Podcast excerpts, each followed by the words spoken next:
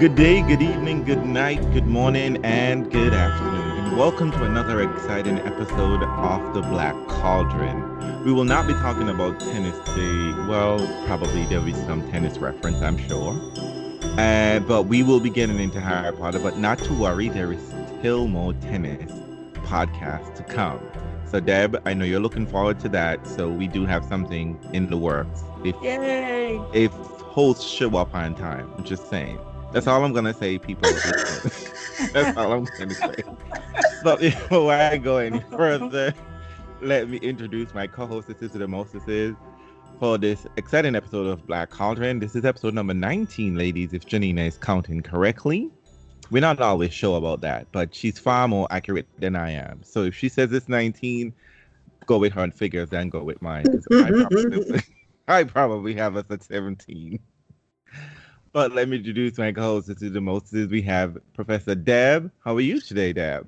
Doing great. Um, looking forward to our continued plowing through this this book and finding things that I had missed the first go round or the first two or three times around. Whenever I hear you all say that, I'm like so fascinated to see what one of the exciting thing I love about us doing this is that I love finding out what you saw that I didn't see because I believe I saw everything. And then I'm just like, wait a minute, I didn't even think of this. You know what I mean? And then when I hear you say, say, oh, I didn't see this, and when y'all saying like, oh, I didn't even consider this, how Janina say, you're crazy real.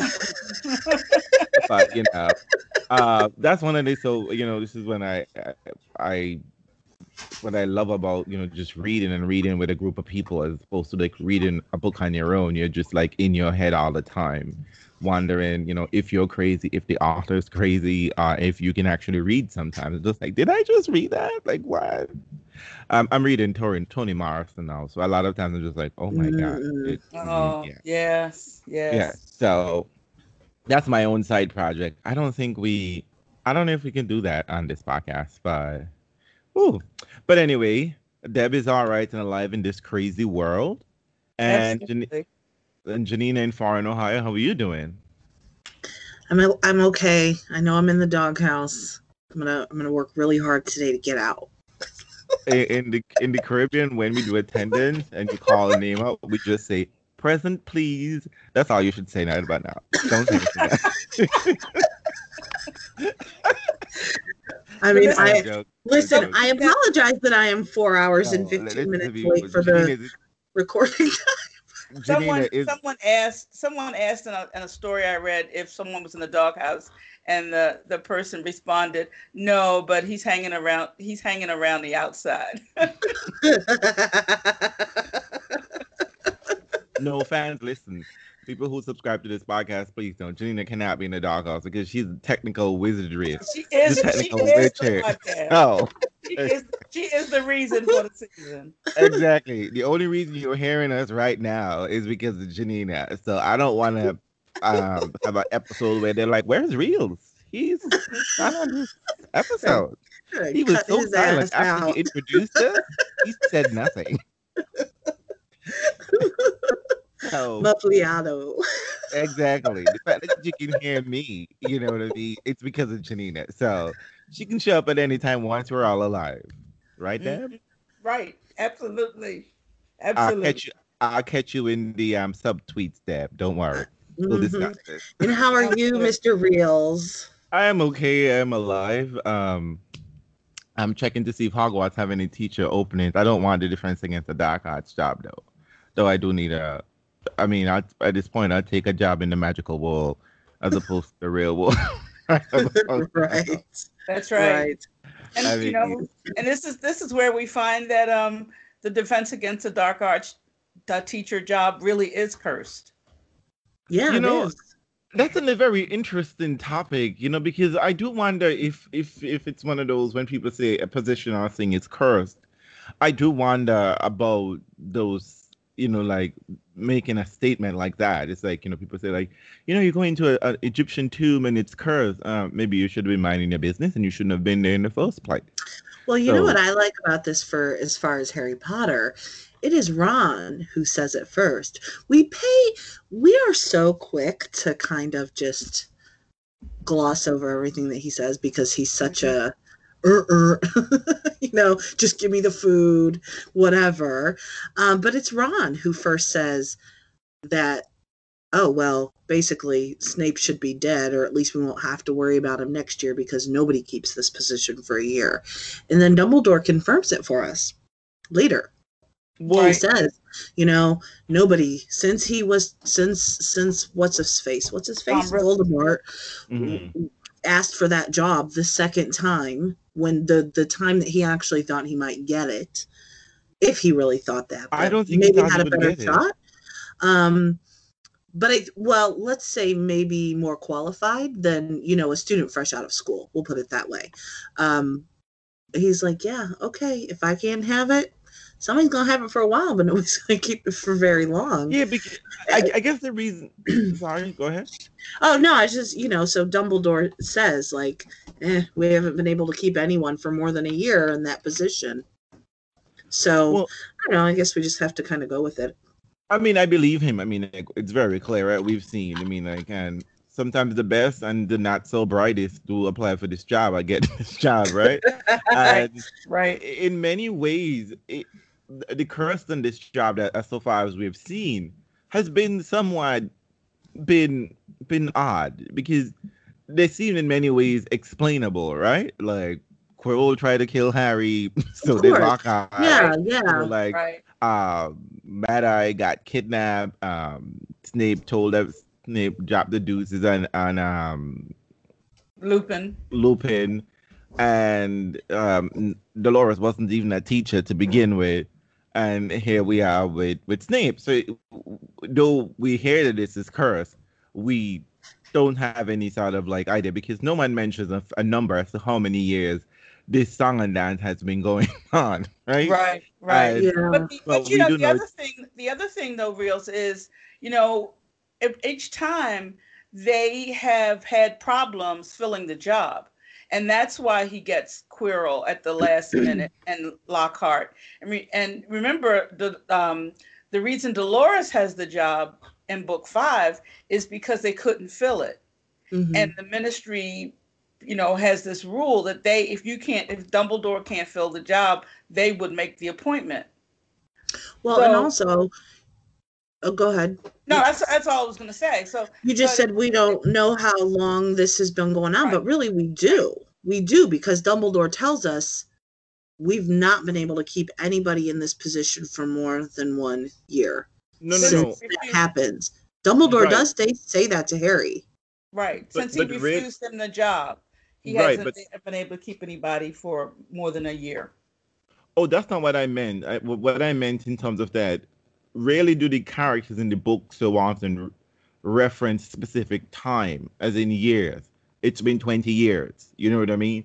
But we we know from backdating and research that it's been over like 20 years this song and dance has been going on, if I'm not mistaken. This right. has been going on for quite a while. I mean, because Dumbledore has been, I think, ever since Dumbledore was the principal, um, whoever replaced Professor Mary Salt, uh, Merryweather, whatever his name is, um, stayed there for a number of years. And then when Voldemort comes for the job, that person just things just start happening. And what I find was odd, I mean, I guess we can say it's cursed, but we have no real explanation how a curse of this magnitude, if it's an actual physical curse, or it's just one of those like jinx. You know, the position yeah, is just kind of like more like a jinx.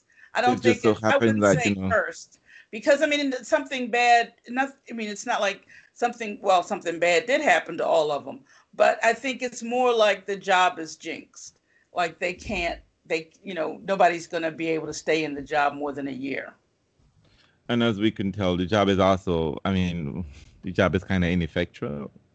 and they don't really. I mean, other than Lupin, and I would say, to a certain extent, Snape, right. not much real teaching has been actually exactly. going. Uh, exactly. they know. really haven't had much teaching going on. You could certainly, you can certainly say. I mean, I think the expectations for Quirrell, because that was their first year, were somewhat low. But um, I don't think, you know, certainly until they got to Lupin, they weren't really, they weren't really learning anything. Right, but but supposedly, right. um, what's his name? Um, Barty Crouch Jr. was supposed to be really good. People were impressed by his, you know, his Well, they did learn things. things from him. Yeah, they Oh, did. They did. They It's just did. that he wasn't supposed. He wasn't who he was supposed to be. right and also um according to dolores you know like you know he had subjected them to things that they should not have been subjected to at all Right. Right. Well, he Um, said that. He said that. There are Right. things, you know, that he said that the, the ministry doesn't want you to know, but I think you need to know. yeah. So he he was upfront about the fact that he was going off the book. you know, he, Yep. he, he he was going to close the textbook and he was going to deal with what he thought they needed to know because he was believed in eternal vigilance and they couldn't be vigilant if they didn't know what they were looking for and how they were supposed to respond. So he really did teach them. So I, we have to say, give him credit, even though he wasn't, you know, it wasn't under the circumstances it should have been. They did wind up learning some things from him. and he's also a homicidal maniac um Well, other than that, they're just that little bit. i mean he's an okay teacher you know nobody's what i mean like, perfect. that's true you know what i mean like his teacher evaluation he knows his stuff but i mean Right. Nobody's perfect. but I, I, I do um what i'm often curious about looking back on these books whenever particularly when we hit upon this fact about the job being jinxed um do i think someone mentions it before though? It's mentioned somewhere along the i think it's perhaps hagrid mentions it offhandedly about the job being somewhat jinxed that they you know they're having a hard time keeping this position. But I often wonder what happens in the other classes, particularly the, the, the people in the fifth, sixth, and seventh year, when all this whole merry band of professors are rolling in and out of the job, Mhm. like particularly Right, those right. preparing for exams, because we know that whatever is happening in the classroom, which seems to be very, you know, elementary and basic, these exams, from what we can gather, are pretty tough. That the exam, Right. what we would imagine an exam supposed to look like if you're really testing the aptitude of a witch or a wizard. But then what Right, happening in class doesn't seem to. I mean, they spend like a class, like uh, months on simple spells Mhm. in other, you know, thing. And and what happens is to think beyond the whole ethics when we discuss, you know, they, they never teach ethics, right? You have power, you have magnificent magical power. You you, you mark yourself better than uh different than muggles, though I think it's it's woven into the whole ethos of the environment and the community. It's not explicitly always stated, but it is understood once you enter the magical world, you're set apart from muggles because muggles are constantly being delineated and classified as being the other, as well as the other other enough other things in here in the world. But they never teach practicalities as to why is it you're doing something. You know, like why you touch turning a needle a match a matchstick into a needle. Like, what's the purpose of that? You know, what I mean, like when you can clearly go and buy needles. You know what I mean? Like sometimes it's just like uh, a lot of it is It's just like the when basic. you you teach when you're teaching someone, you have basic chemistry lab.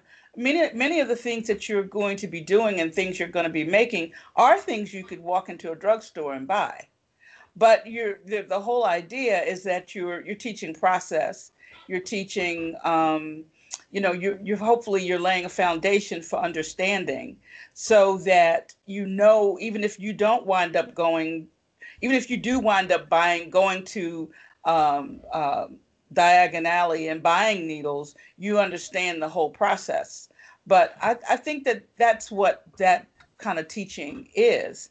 Is it supposedly li- laying a foundation for you to understand how all of these processes work, Yeah. and then you, it's, and then gradually you build on it so that you are doing things that are um, sophisticated and that require higher level thinking and higher level of achievement in magic.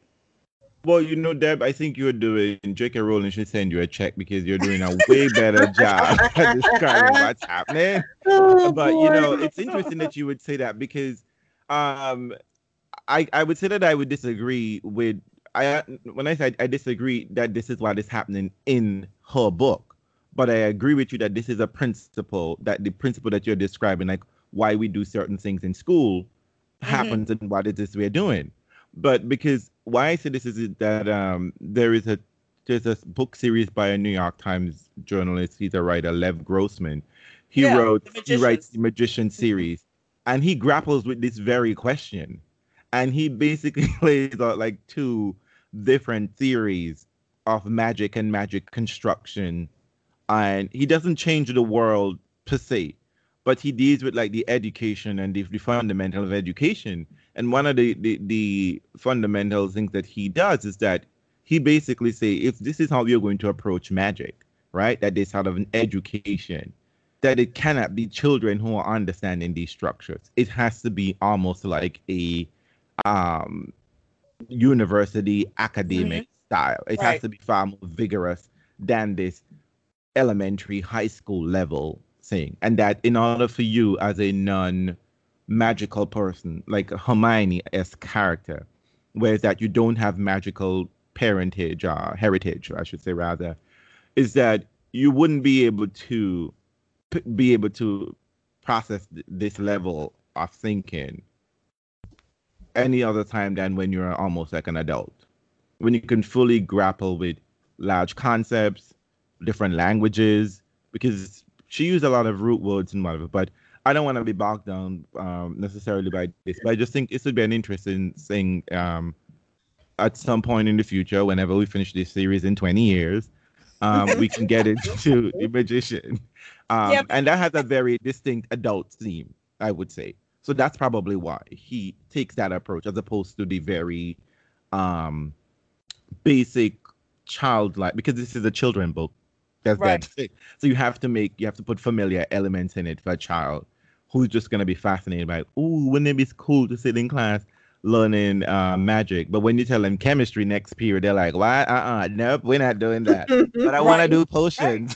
it's just like, Yeah. it's the same thing. Exactly. But but but actually, you know, one of the things that right from the very beginning, you remember how in the very beginning with the test that they have to go through to get to the stone, we see all of the elements of magic um, that they have to go through. You know, when they when they get past the the, the dog, when they get past the the snake, the snare, um, when they have to do the um, logic with the um, Mhm. with the with the po- with the potions um, when they have to do the um, the business with the the giant ca- uh, chess set. So Right. you do right off the be- the beginning, you see the whole idea that there are all of these elements of magic, and they all have to be mastered in order for you to be able to you know get to the, your goal. So I think very early we get that as the idea that there are these elements that have to be mastered. It's almost like, okay, this is, and then we're going to see this played out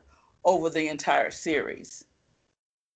Well, uh, I mean, hmm, Well, to a degree, right. to a degree, to a degree. We don't, we don't see it fully. We don't see it fully, but we, to a degree, we see each of those elements, um, and your your ability to master those elements um, played out here.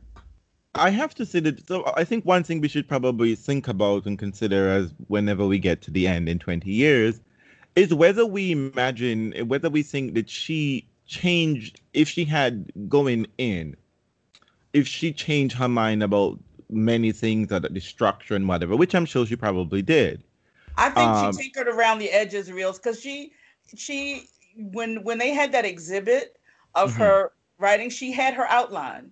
And I think she tinkered around the edges, but that was the outline that she prepared at the beginning for the books. And now I think that um, she ran into snags, you know, in terms of, of how things maybe not had not played out the way she had first envisioned it and she went back in to put like like we said i mean she she actually had to go back in and put things in to um to make sense in the in the fifth book and also early in the second book.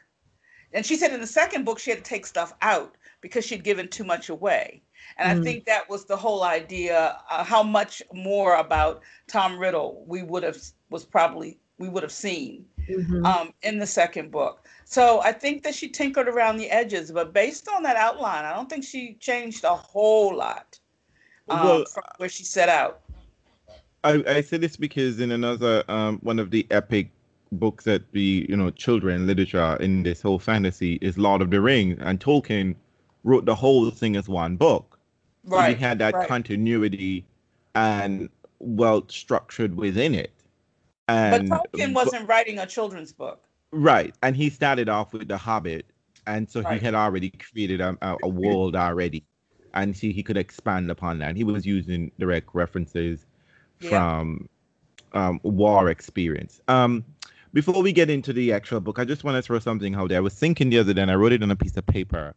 So I'm always fascinated by the elements that she chooses in the book and whatever, what were the other references, why she made certain decisions to do- certain things. And I thought of something, and I don't believe I, I can't, cannot believe that I didn't think of this before, that the elves and their connection with clothing has reference to do with the elves and the shoemaker. I don't know if you're familiar with that Mm, story. Oh yes. Oh yes. Yes. Um, Janina, you familiar with that story? not. No, I'm not. So the story it goes, you know, a little story time, you know, that this elf poor this poor shoemaker and his wife lived in a tiny cottage long, long time ago. Um, but it's seemingly very like, you know, 17th, 18th century Europe. Of course, shoemaker and he's he's down to his last piece of leather. He's poor, it's nothing to do.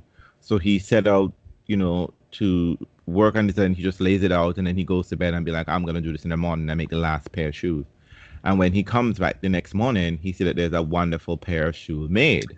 oh, and he know yes, he didn't I know this, but you keep on. Mhm. Yeah. And he then puts the shoe out, sells it, and able to buy material for two pairs of shoes to make two more leather. And the next day it happens again, and this keeps happening, and you know he keeps making more and more money. And so he wakes up one night because he's aware that you know like I go to bed and this is happening magically in the morning, and you know I don't believe in magic, but apparently he believes in elves because he wakes up in the middle of the night. he sees tiny little elves um sewing away and happily singing along and working you know working and happy in this domestic service no one knows why they're doing this and for what reason but they do this you know they keep making shoes and it multiplies you know and i think if i'm not mistaken depending on what version you're reading it multiplies in multiples of two so one night they made one pair, two pairs, four pairs, eight pairs, sixteen pairs, that kind of thing, if I'm not mistaken. But that detail could be wrong. But eventually, he and his wife decides, like, oh my god, this sounds sweet of them. Let's make them some tiny clothing. So they made some tiny clothing, and the elves, two elves, I think it is, are happily and skips out and goes along and live their merry way. No one tells the elf, the shoemaker, how they magically get all this tiny stitching in done and all of this magical thing. but you know, I mean, like, I mean, like he had to go back to make his regular shoes while he was making, while the elves were making haute couture. But that is the story, and I was like, oh, this is probably why she chooses the idea Right. of giving the elves clothing to set them free. Um, so I was just like, hmm, fascinating. Because uh, again, I told you, like, reading this book and this book when I was in the, particularly coming from the Caribbean, so many of the references were to do with how English storytelling and English tele- British children literature had Yeah. been. Fairies and the flowers, you know what I mean? That whole there's a troll with a big old bat, you know what I mean? There's a, uh well troll slash ogre. I mean, the only thing missing is a goat, but we will find that there is a goat in this book That's right. and book in book seven as Oh, well. look at Well, you. Speaking of elves, you know, this is um we're right at the point where um Harry finds out because he has sent um Dobby and Kreacher to To spy for Yeah. and um, he um, has been able to find out what um, w- get an idea of what Malfoy has been where he's been going anyway. And it's funny how um I like when Kreacher shows up. She's just like, "You want me to spy on the Malfoy boy, the good Malfoy boy? Oh my God, you nasty people!" but I was like, "Kreacher, you be holding on to a grudge, my God. No, Mhm. let it go." But um, this is kind of interesting because the, the obsession that everyone thinks Harry is, has with Malfoy continues, right? He's like Yeah. forgetting practice, he's forgetting the game, he's going, and then he realized that Malfoy is I don't know whether he stole Polyjuice potion or, or actually they believe he actually stole it from Slughorn when it was in the dungeon that one time when he was trying to identify the potions, and he's giving it to Crabbe and Goyle, and they're keeping watch out. They're keeping watch on on the eighth floor, so that if anyone comes to drop the scales, if he wants to come out. And I'm just thinking it's not interesting that you know there isn't some magical way of doing that without doing that. Of being able to find out if anyone is outside without having an actual physical lookout out there. You know what I mean? But right, right. Yeah. Uh, it could be the limitation of age as well. or the room. Like because that's how well, that too, but I mean that's how kids are gonna think. Like, okay, you're on the lookout. Like I'm gonna go do this and you're gonna watch. I mean that's what they would do, you know. It's true. But I mean, like, if you're gonna plan murder, I, I would like to think, you know, I mean, like, but you know what? Criminals aren't meant to be smart, you know. they're not always. They're not always thing. I, one thing I, I, you know, watching a lot of those procedural cop drama things, I always, you know, the interesting. You always plan up to the murder.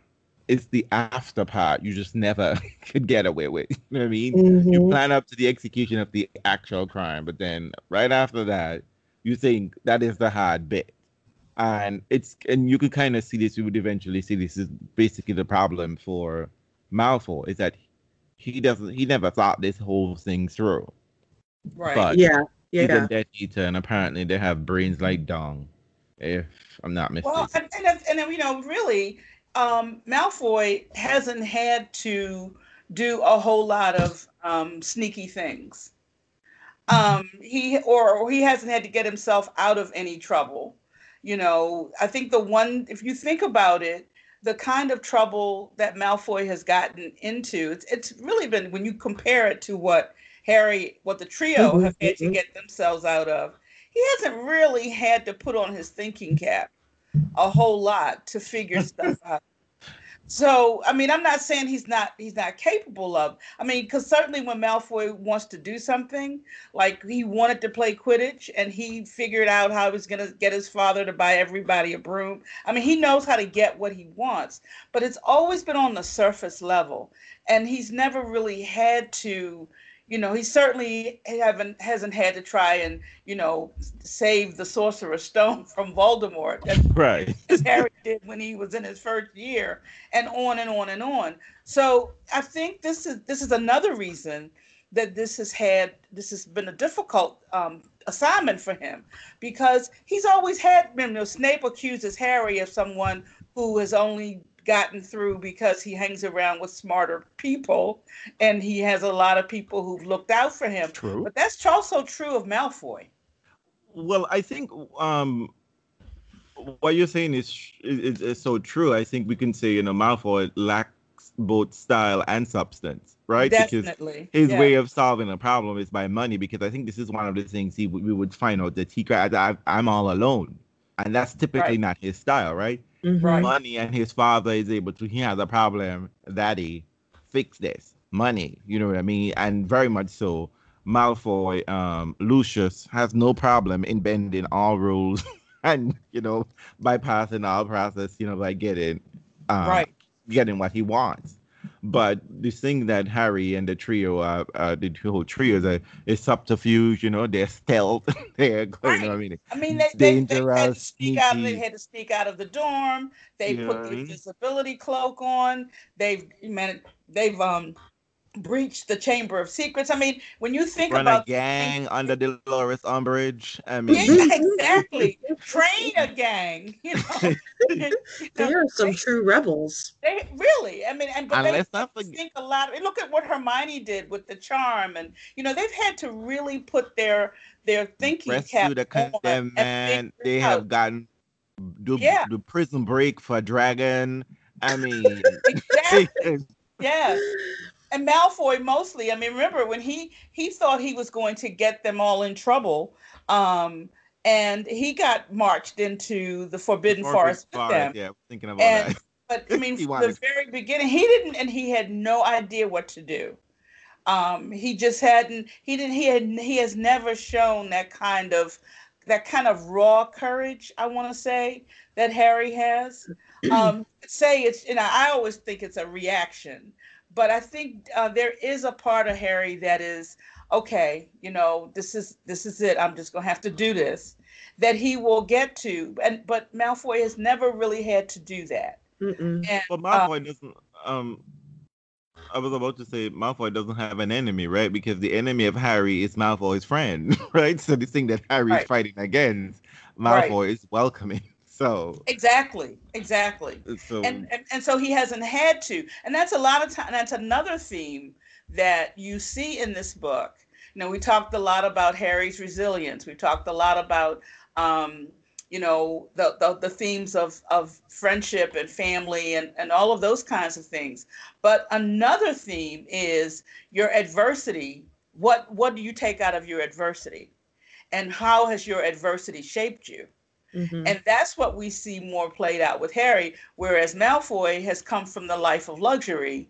And even when his he when they were on the so-called outs because Voldemort was gone, his father managed to weasel his way back into the good graces of the ministry with bribes. So he has never really experienced that level of adversity that Harry has. That you know, in in books for kids, we're not going to, to be heavy handed. There's that whole idea of the lesson learned, you know, um, that adversity doesn't have to be a bad thing. And I think that's very much a theme in this book as Mhm. well, is that your adversity, it, it hones you like, you know, like pressure does to um, a piece of coal and turning it into a diamond. So I think that that's very much a, um, one another aspect of the story. Definitely so. So, let's get into the Half Blood Prince for real, for real now. We are approaching one of our really exciting portion. I, I have to say, you know, thinking back to all our discussion, I think this is about our fifth discussion um, on this book, is that we're really interested in the lessons. It's it's the relationship with Harry and Dumbledore that we are really Mhm. exploring Yes. this conversation.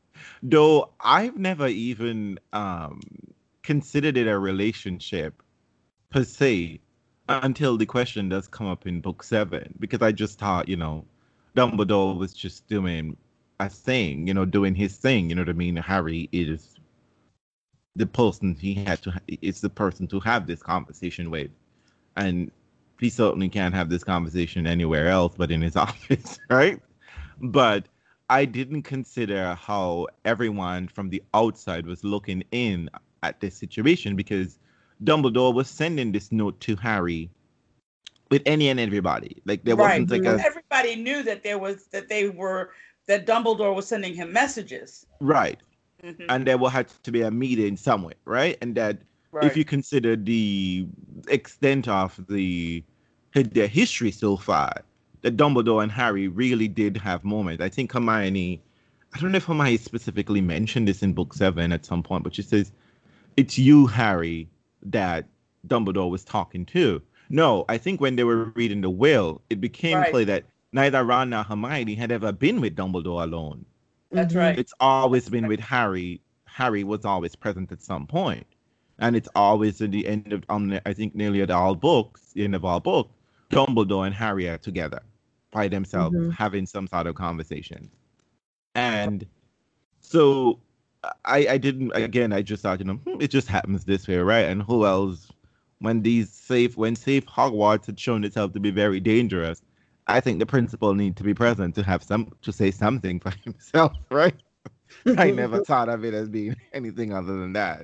Well, you know, But- right, but he also, you know, I think he very much um, is a place is, is in the background unless something happens, and he has to show his leadership, such as when they think Sirius is in the uh, well, so like first when the people start getting petrified in book two, when Right. Sirius they think Sirius is in the castle. So you know, most of the time he's in the background. Remember there that that scene in in um in um, Prison of Azkaban on when they're looking at the map, he's just pacing in his office, and I think Mhm. you get the impression. And, and remember, uh, Fred and George said he does that a lot. So you know, Yeah. you, you get the sense of you know, of that's what he's kind of he's kind of let things happen. He's in the background until you know he's pulled into it. Yeah, I, I think because Fred and George are looking for Dumbledore for, first because he's the only person I think they can't fool. Right. Right. So I need Right. to know where he is at all times Exactly. when we're about to do anything. So we can pull out tricks. We can pull out tricks. Um, so we're now at um, we're not gonna. Let's just mention the fact that two students were almost killed in um the school so far, and we're barely past Christmas. Right. Uh, Ron is drinks a bottle of mead that was supposed to go to Dumbledore, and realized he has poison. And Harry quickly pulls out a buzzard stone, um, a bezoar, uh, bezoar, sorry, stone, and shoved it into Harry into Ron's mouth and saved his life. This was mentioned, I think, in book one right. in the first potions class. Um, But Harry, in, in the true Harry fashion, he hadn't paid it any attention. of course read- not. Until I he mean, read yeah. it in the, in the read it in that the, is uh, not our hero's ministry, Deb. That is Right. not his ministry, okay? Like, It he, is not. It is not. He, it- Hermione would have remembered it, but right. um, he uh, he fortunately he had recently read it in the in the in the book. That the Harry's prince. Mhm. Harry's one of those students, they have to cram for the exam. They cram, Right. and that's it. As soon It's as in, it's in one ear and out the other. Exactly. If, if they tumble down the next morning going to breakfast, it all comes. They imagine knowledge like actual items that you're putting in a plastic bag and you have to hold it temporarily. I'm Exactly. taking this message only. This I'm taking these items only to the classroom to do the test. As soon as the test is over, we don't need these items anymore. Like, what am I gonna do with trigonometry? But um, this happens in the presence of um Slughorn. And things that because now there's almost like two students who are almost killed. Katie Bell has been taken away from school, and I think upon her return, she doesn't she she doesn't remember anything. She just remember whatever happened to her happened in the ladies' bathroom at um, Three Broomsticks, and you had um disappearances are happening. That the students are reading the paper, at least Harry, Hermione, and Ron, and they're asking, "Anyone disappeared yet? Anyone we know?" And which is again Gallows humor. right, but but it's almost like this this attempt that almost everyone is is is doing to make it seem that we're just normal as normal can be, right? Like we're trying to be act as if there isn't a mass murderer, dark wizard running around. Who, Almost as though there is not a pandemic. Right. you know what I mean? Let's concern ourselves with these mundane things. You know what I mean? And it's, it, it you know, like no one seems to be taking this this, this se- the seriousness of the the situation. And then when things are questioned about, you know, whether safety, just like, well, it's school. We need to come to school. And I'm just like, what? Like, people are dying out here. Like, what protection? But then again, I mean, I don't know. Since the ministry out here buying things from a joke shop, I'm not entirely sure. But you're right. Like, how safe can home be? I Mhm. mean, Right. like, like really, you know, like I guess strength in numbers, but also school. School seems to give these people some level of security, and again, that's going to come up again as I mean a question at the end of this book.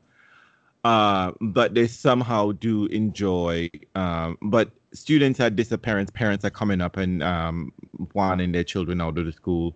Um, we see this with Susan Bones. I, not Susan. Is her name simple? Susan? It's Susan is the girl in school. Yes, Susan, because um, the one who got killed, Amelia Bones, um, another relative, I think, is injured or killed, and Susan parents come and get her.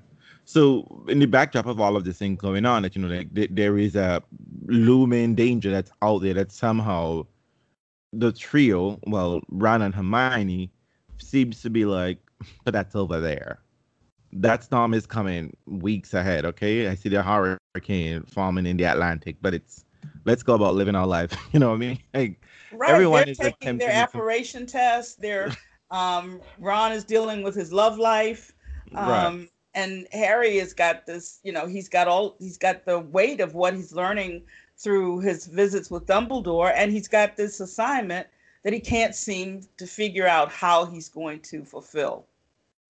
Um, and we see the effects of um the love potion in action, right? You become like this belligerent person, like you wanna. Poor like, yeah, Ron. uh, but apparently, the, the love potion seems to be um specific. That apparently, I guess you put something off the object of your affection in within this love potion. Mhm. Um, because I think this is what um Hermione says, right? That But, is but it it is it that the love thing that potion smell? the love potion that Lar- that Ron drank was meant for Harry, wasn't it? Right. it but was. still, I I think Romilda Vane put something of hers, of herself. yeah, in the so potion.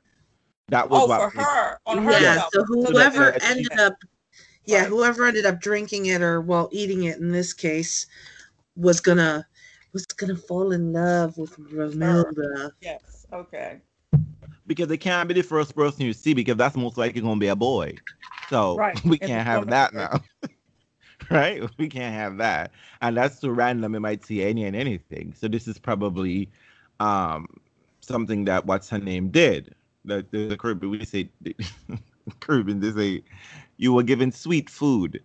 And to be given sweet food is to give a is to be given a love potion of salt. You know what I mean? You're you have been tied to this person she or he tied you to them. So that is why it happens to um Moropi.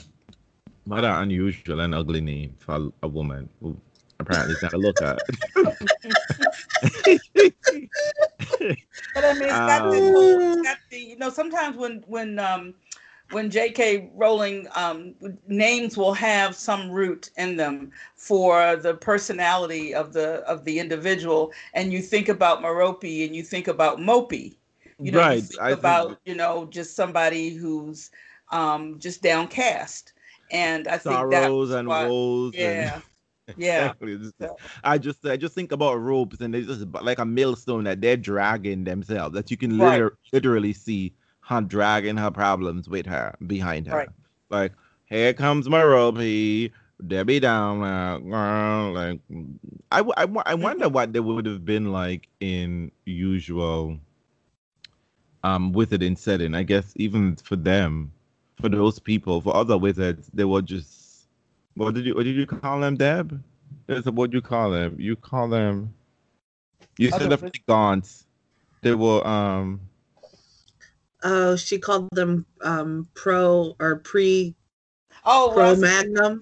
They were Pro- pre. Yes, they weren't Pro even Magnum. Pro-Magnum. They were pre. Pro- It, it was like amazing that they were walking on on two legs. I mean, they were just so so basic in terms of you know there was you got no sense of humanity from them.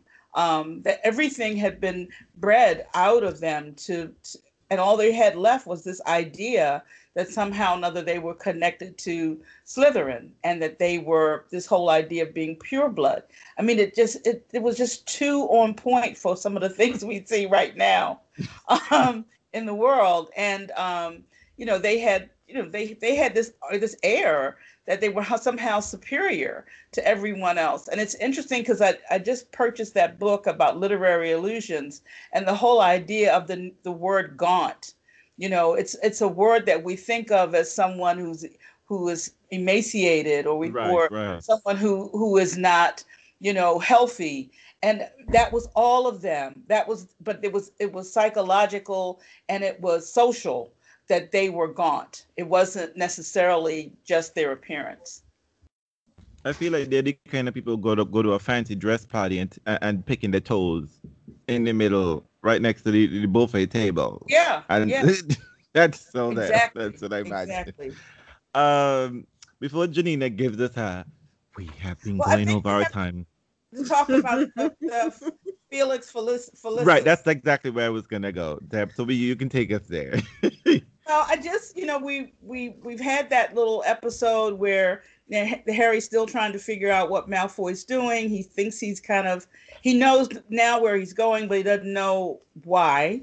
Um, and but he's also got this assignment from Dumbledore, and Dumbledore has made it very, very clear that nothing else can happen until he gets that memory from Slughorn. And we know he's he's seen the memory that Slughorn gave to Dumbledore, and it's been modified. It's been that, that Slughorn has somehow left things out to make himself look better. And so, but Dumbledore knows right away that this is not true. This is not really what happened, and that um, Slughorn has really done a job on it. So he's tried everything, um, and now Slughorn has mostly been avoiding Harry to to keep from dealing with it. But then Harry figures he's got to take this last ditch effort, and he is going to take the Felix Felicis.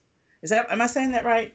Yeah. Um, and so, so, he, and it's it's so that he can um, he can get whatever that confidence or that feeling um, that he can do anything, so that he can ta- tackle this problem that Dumbledore has given to him. And um, after he takes it, he takes it with Hermione and and Ron are there, and they want to know what it feels like. And then he feels like everything is anything I do is going to be the right thing. And right off the bat, he decides he's going to Hagrid's, and they can't understand. What, what are you doing? Why are you doing that? He's like, yeah. I don't know. I just have to. It's the way to go. Bye. this, just, this, is, this is almost like a magical weed. but you know, in a liquid potion. Liquid luck sounds like when you when you're high. Like you're literally like, bitch, you can't fly. Calm the fuck down. Y'all need to give right, this bitch something right. to eat because he's he's puffing too hard on that blood. You know what I mean? It's like right. and but you know, he he is he knows that um that Hagrid is bereft because Aragog, who we we know from um, book two, right. um, Aragog has has died, and Hagrid is bereft because that was you know that was a friend. They were friends, and even though he's a monster to everybody else, for Hagrid, this is a big loss, and he knows that Hagrid is upset, and he figures out for some reason he knows that that he wants to tell Slughorn about this. So when he you know he when he runs into Slughorn on his way to Hagrid's, which is shows that the stuff is obviously working. There was no rhyme or reason for him to go to Hagrid's, but when he starts to go that in that direction, he sees Professor Slughorn. I think this. I mean, like, again, we have no. You know, I am trying to think of you know some logical explanation as to how this things work, how this thing works, right? Because how what works the potion, right? Because uh, the, the main notion of an idea in Harry's head, it is seen as the right thing. There is no second guessing. There is no questioning. Right. It right. just says go left, go left, right? Stop, yeah. stop. You know, turn three quarters of a minute. you know, three quarters of a way it is the right decision. And it, it it's even beyond just going to Hagrid's um, house. Um, it's just getting out of the castle when they were not supposed to get out of the castle. Right. The right. door was left unlocked. You know, I mean, like the, the portrait doesn't notice him leaving, and mm-hmm. it all goes, you know, swimmingly well for him. And he's there, and you know, of course, Slughorn is drinking. We gotta talk to the Ministry of Magic about alcohol at this at this boarding school. We professors professors are as as um aunt marge says they're having quite a nosh okay? They yes, they, they are. getting on and it's more than sherry okay? I don't care what anyone says. Um i want to I, I keep wondering how Trelawney is getting her liquor into the school but she's a witch i'm sure. they probably you know she probably has an house, a house elf bring it who knows? Exactly. could you imagine if there's a if there's an old delivery service bringing in wine, Janina would love that. He does, and Harry doesn't know that Slughorn is going to immediately um, re- start realizing that the the venom from um, the uh, um, Acromantula is very right. valuable, and that you know because Slughorn is such a hug on money or anything that he can sell. I mean, I've never. He is the. He is just the worst about anything of value. It's he's a crazy. he's a capitalist, Deb. He's a capitalist. An opportunist. I, mean, I think he would have been that way under under any economic system. He would have figured out a way that he's going to line his own pockets. Absolutely. And, and this is what he immediately thinks about. Now, of course, he has the you know, like a good, um, the good con artist that he is, he's going to do it under the cloak of, I'm going to go down there with you and help Hagrid feel better. Mhm. Uh, I'm going to bring some bottles and we'll drink to the beast. And, um, you know, he's just going to, you know, take advantage of that.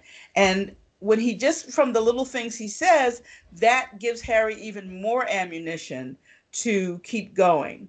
And, you know, really kind of pouring it on thick. How he's much Hagrid- literally pouring it on thick because Right. he's making sure the wine bottle doesn't go out. Janina Ex- wants to know that oh yeah, when they get there, when they get Heck there. yeah. But even before they get there, he starts talking about how wonderful it would be for him to come and how much Hagrid would appreciate it, and on and on and on. And Well- Slughorn does go. we know that i mean we know that the the premise for taking this potion is that ev- everything that you try to do is going to work Right. which is we know that's what it's supposed to do so we so that it makes sense because reels is like i need something concrete which you're not going to get right because it's magic I magic know, I know, I know. That's what I'm you saying. know, we like, I- know I, need that- to accept that. yeah we That's know that this is the magic of this Yeah. kind of magic. He they tell us whatever you try to whatever you try to do it's going to be successful.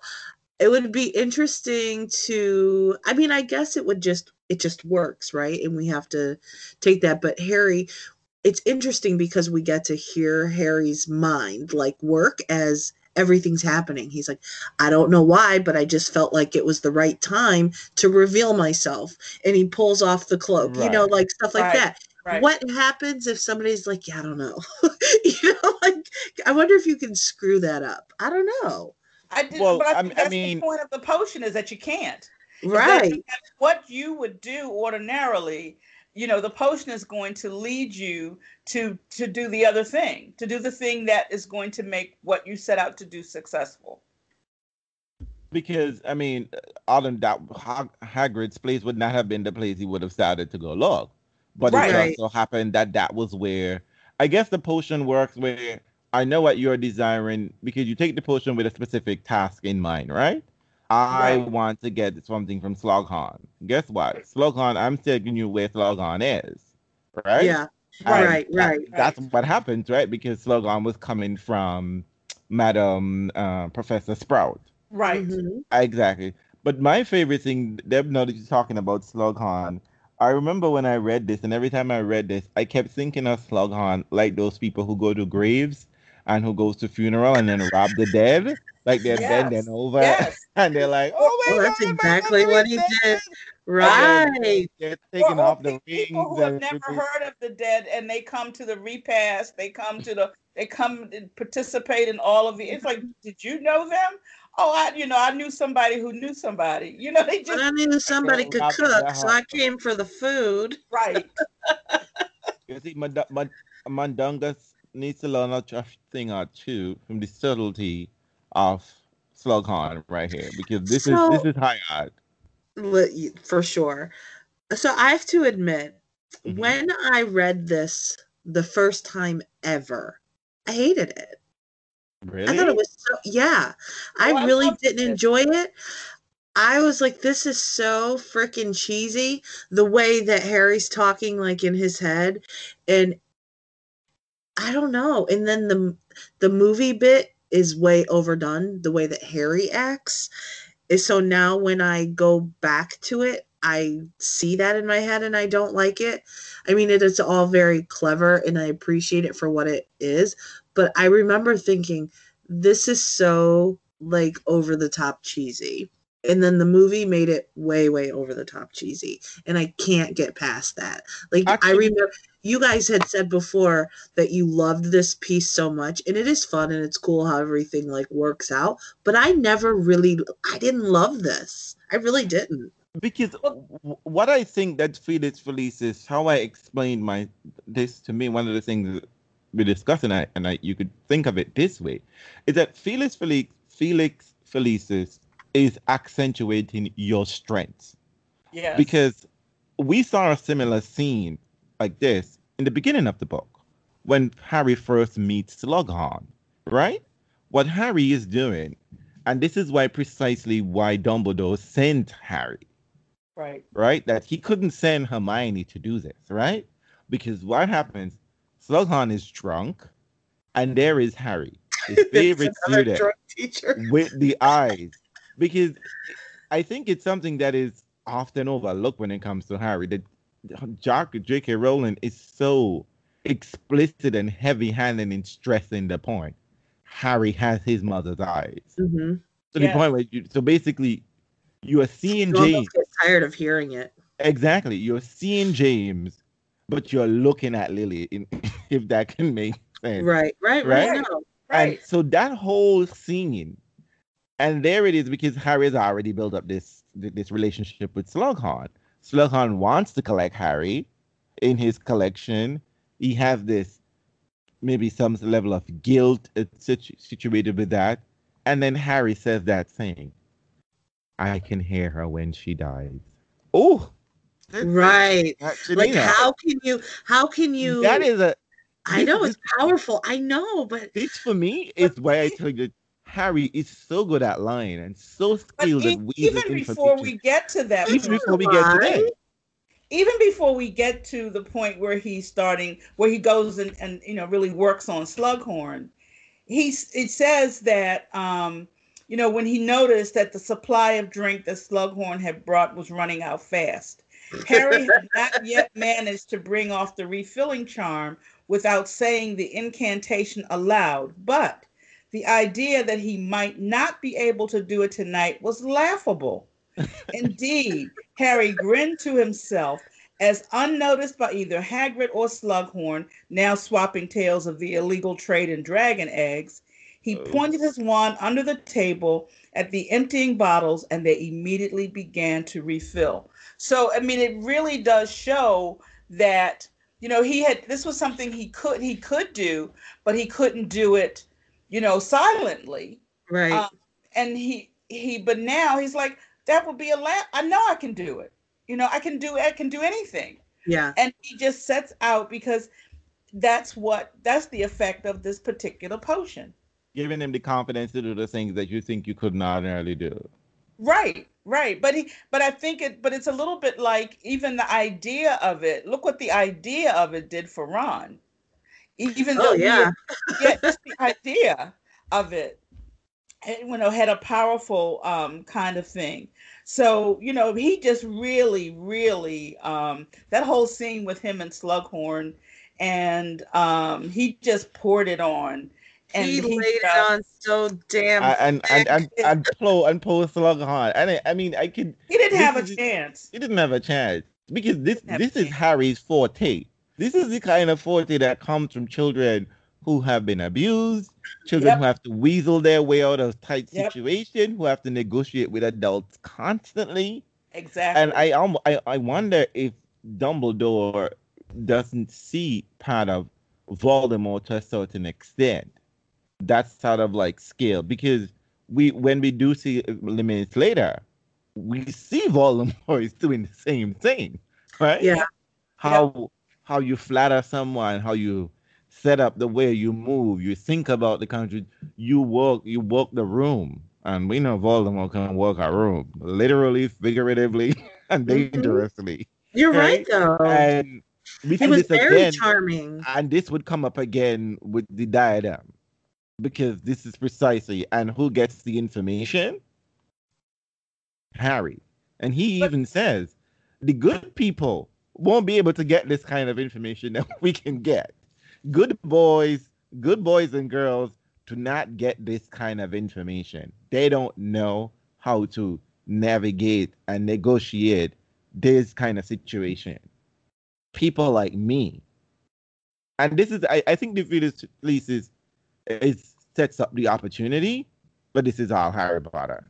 I'm gonna give him this. I'm gonna give him credit for that. In him, if it wasn't in him, I don't think he could have done it. And I think that's why that's why we see that's why that scene with Ron just thinking it um get and it giving him confidence. If he hadn't been able to do that, it would he would have never been able to do it. He but he needed to have and as it was he barely did it cuz he still needed, you know, Um, uh, you know, he still had his own difficulty being a good goalkeeper, but Mhm. he, he there was something in him that he was that drove him to do the best he could because he thought he had help.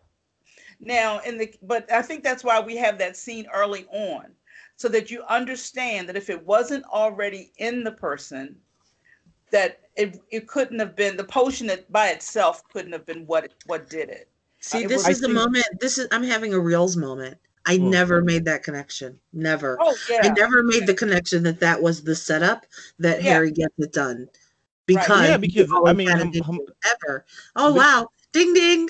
because remember in the beginning of the book, this is the, the, we have this um, we always have this. Uh, it's not symmetry or parallels, but we have this reoccurring thing, right? Right.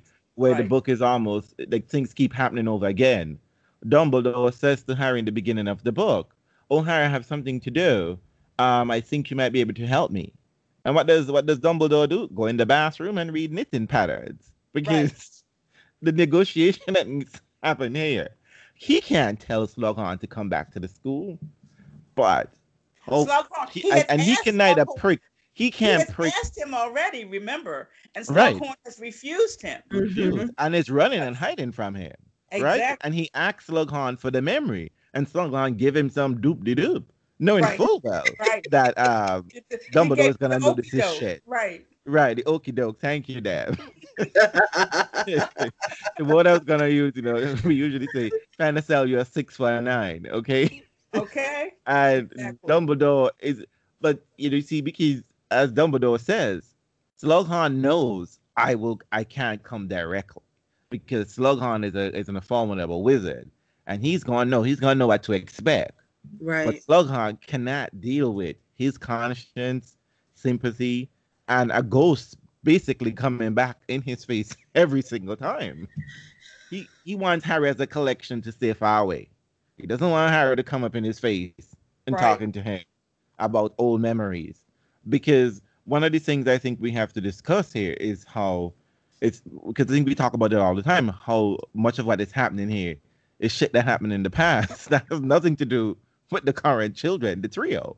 Right. The children have to go fight adult war and how adults, how so, so many adults have basically put their hands up and being like, oh, oopsie, I'm out of here.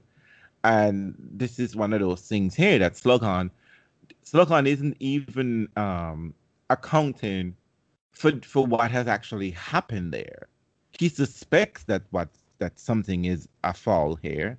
He realized that he was duped, but he doesn't even want to account for that because what he tells Harry is that don't judge me so harshly in this situation or something to that effect, if I'm Mhm. not mistaken. And and that's He all says, he's "Don't thinking think about. so badly of Yeah, me Right. That's all he's once thinking you." about. Yeah. Yeah. He's but thinking I of think it does, himself. It does have a little bit of a conscience, but mostly that's don't think badly of me because that's another one of the of his little baubles is that he's got this reputation. Um, I don't think it's you know that you really care what you did as much as you care the reputation that it might Mhm. tarnish. If Exactly. it gets out, if it gets out that you were the one who made it possible for Voldemort to to actually come back Mhm. and that you how much of a role you played in that whole thing.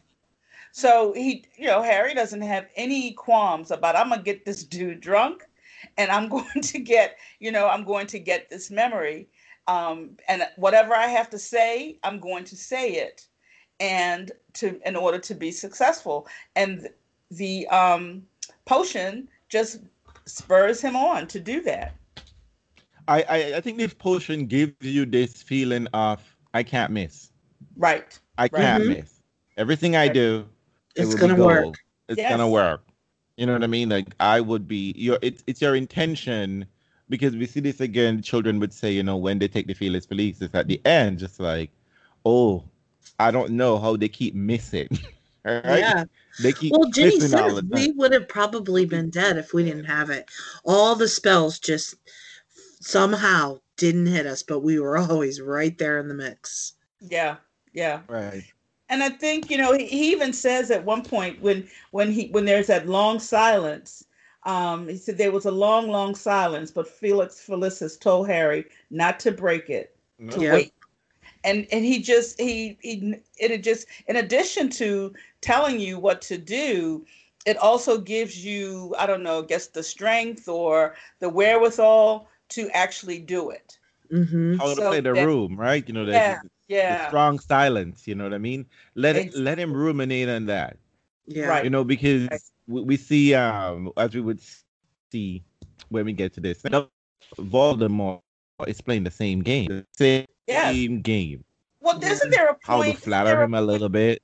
isn't there a point in the in earlier where um I don't think it was just the the the fact that Harry was was when he saw when he was actually seeing through the eyes of the snake but there's not even earlier than that that Harry begins to worry that he has too much in common with Voldemort Yeah, he does. He does. And he does. I think he knows from a very, you know, very early on. Maybe even in the um when he says, "I asked the I asked the Sorting Hat not to put me in Slytherin." Book two. It's in book, two. So he, Where so he it's- believes he's the heir of Slytherin. Right, but but he but but this he had he told Dumbledore that in book two, but he he told the Sorting Hat that in book one. hmm Right? no, in no, the no, no, no, no, no. It's in book two. no, no. He told the Sorting Hat when he's being sorted. Initially, she's Well, talking about. Oh, yeah, okay, okay, okay, okay. But he has a conversation with the Sorting Hat I think again in Oh book yeah, two. he does. Okay. He, does. He, he says to the sorting hat, the sorting hat is like, I'm still not, you know, convinced that you where you supposed to be. It's Yeah. all there, right? It's all Yeah. there. You know, so but but Harry begs because just on the strength of what Hagrid told him, I don't want to be a bad wizard. Yeah. I don't want to be he where, met where the Malfoy. bad wizards come from. And I Yeah. right, and I don't want to be like that. And he knows, but but gradually he begins to realize the things that he that there you know there are commonalities, and he worries about them. So I think it takes him a while to understand, you know, of course he understands the connection, but he also it's not just the connections. We got some things in common. We got some Mhm. traits in common that can't just be traced back to what happened that night in Godric Hollow. Yeah. And it scares Harry. It makes it him very uncomfortable. It does. It does. And I think it creates a heaviness around him um, that he has a tough time working, you know, like fighting through. hmm Well, this Um, is this is going to be part because- of the conversation now, actually. That Yeah. this this this very issue of um, and I suspect, uh, as we would see, that it's very clear Dumbledore is thinking about some things and is under the impression of certain things, and we would later find out, you know, at the end of the series, what Dumbledore knew and how he's thinking. So we have this. Um, this is coming to one of my very favorite parts in the book, in all of the books. This Ooh. discussion about the Horcruxes. Yeah. The first time you see this word, which is interesting. It's such a fundamental. It's such a big part of the whole series, right? We almost we see a Horcrux almost in every book. hmm hmm Do we? Do we in any way? Um, book three. I'm trying to think of book three. What do we see in book one? Right. We see Harry in book one. We see the diary Oh, in book right. two. Book Uh-huh. three. I'm trying to think. No. No, we don't see a Horcrux in book three. But we see someone who. No. Mm-mm. we don't. We really don't. We, We really. don't. Book um, four, we see the snake for the first time. Book five, we see the locket. Book six, we see The the, rest of the. And well, book seven, we see a new Horcrux. right, Um, right. but uh, book three, I, somehow I think in Book in seven, after- we see two. We see the we see the cup and the diadem. well, we've seen the cup before. In terms of we, we knew the cup existed. We didn't know oh, what. right, right, right, right. We see yeah, the we cup. didn't know what that was. Yeah, We didn't book. know. We didn't know the significance of it, but we see the cup in this book, and the the cup disappears in this book. Right. Mhm. But Right. we didn't know what the the next Horcrux was, and that we would find out in book seven. But this conversation, because what is happening here is this: we're discussing magical theory, and we see this very interesting performance and discussion with meets um, the memory, this elusive memory that not even Dumbledore in all his ways can even get. We get this um, introduction where um, meet, and I and I think we're going to meet someone here too. I don't know if you know, we're going to meet Bellatrix's husband. Yes, we Um, do. In the memory. Yeah. in the memory. But um so here we are. I'm just gonna read from page 495. Um oh wait, you can go back.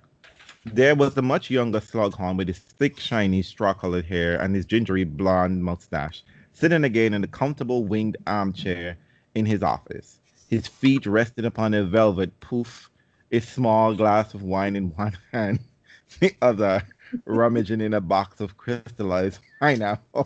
Man, Some things so- never change. Some things never never so change. campy. This The is last so dance you campy. learn. This is so campy. This is like Liberace, like as a teacher. this is so campy. and there was half a dozen teenage boys sitting around Slughorn with Tom Riddle in the midst of them, Marvolo gold and black ring gleaming on his finger. Dumbledore landed beside landed beside Harry just as Riddle asked, "Sir, is it true that Professor Merrythought is retiring?" Oh, Tom, Tom, if I knew, if I knew, I couldn't tell you. Wagging his finger reprovingly at Riddle, though winking at the same time. I must say, I'd like to know where you get your information, boy. More knowledgeable than half the staff you are. And here you see, there is this, there is this wheeling of information that Voldemort is showing an act of doing. Right? He's already talked about this thing in, when he was eleven. Uh, by the way, is, is is do you think Riddle at eleven is much more dangerous than Riddle in school? W- w- When we met Riddle, were you more scared of Riddle that you met in the diary, uh, the Riddle that you met at eleven? I think the the riddle in at eleven was probably more dangerous in some ways, simply because he couldn't he didn't have his, any control over the, he was doing things Well, he had Without- control, right? But he, no, that was the thing. Dumbledore said he had control. well he didn't he didn't have the same level of expertise and skill Right.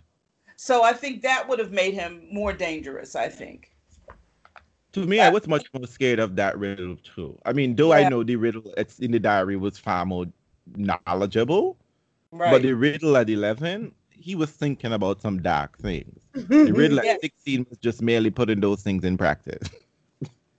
right Those and I thoughts were already the there. riddle, the riddle at six yeah and i think the riddle at 16 he he he wa- there was he wanted something bigger than the riddle at 11 wanted and so he was Mhm. willing to wait for it he was willing to like the the patience that he shows in this scene to get what he wants um you know at an 11 year old riddle would have you know would didn't have that kind of um Right. nuance Finesse. yes yes um, with your uncanny ability to know things you shouldn't and your careful flattery of the people who matter. Thank you for the pineapple, by the way. You're very, you're quite right. It is my favorite. Several of the boys tittered again. I confidently expect you to rise to Minister of Magic within 20 years. 15 if you keep sending me pineapples.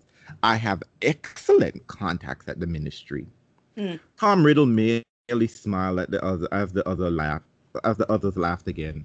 Harry noticed that he by he was by no means the eldest of the boy the group of boys, but that they all seemed to look to him as their leader. I don't know that politics would suit me, sir, he said when the laughter had died away. I don't have the right kind of background, for one thing. A couple of the boys around him smirked at each other. Harry was quite sure they were enjoying a private joke, undoubtedly about what they knew or suspected regarding their gang leader's famous ancestor. You know, she, J.K. Rowling is almost making them out to be a gaggle of schoolgirls.